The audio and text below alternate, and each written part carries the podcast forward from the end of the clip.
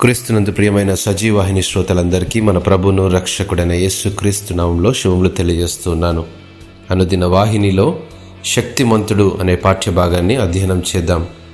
Brazil మరియు Argentina సరిహద్దుల్లో రెండు పాయింట్ ఏడు కిలోమీటర్ల వైశాల్యంలో విస్తరించిన ఇగాజు జలపాతాలను వీక్షించడం ఒక అద్భుతమైన సన్నివేశం. ఇది ఇగాజు నది యొక్క రెండు వందల డెబ్బై ఐదు అద్భుతమైన జలపాతాల వ్యవస్థ. ఆ జలపాతాల ప్రక్కన ఉన్న ఒక గోడపై కీర్తన గ్రంథము తొంభై మూడవ అధ్యాయము నాలుగో వచనం అక్కడ రాసి ఉంది.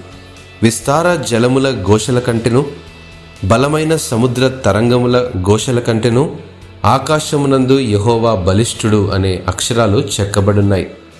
అంతేకాదు వాటి క్రింద దేవుడు మన కష్టాలన్నిటికంటే గొప్పవాడు అన్న మాటలు కూడా అక్కడ ఉన్నాయి.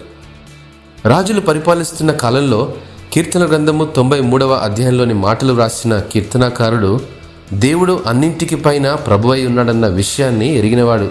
ఒకటో వచనంలో అంటాడు యహోవా రాజ్యము చేర్చున్నాడు మరియు రెండవ వచనంలో పురాతన కాలము నుండి నీ సింహాసనము స్థిరమాయను సదాకాలము ఉన్నవాడవు నీవే అని వ్రాసాడాయన.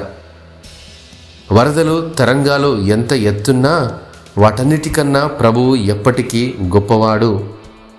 జలపాతాల ఘోష నిజంగా గంభీరంగా ఉంటుంది. నీవు ఈరోజున్న పరిస్థితి అదే కావచ్చు.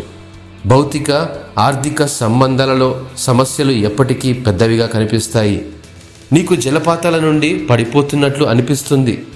అలాంటి పరిస్థితుల్లో ఎఫ్ఎస్సి రాసిన పత్రిక మూడవ అధ్యాయం ఇరవై వచనంలో మనము ధ్యానించుకుంటున్నప్పుడు మనలో కార్యసాధకమైన తన శక్తి చొప్పున మనము అడుగు వాటన్నిటికంటేనూ ఊహించి వాటన్నిటికంటేనూ అత్యధికముగా చేయ శక్తి గల దేవుడు అని ధ్యానించినప్పుడు గొప్ప ధైర్యాన్ని పొందవచ్చు.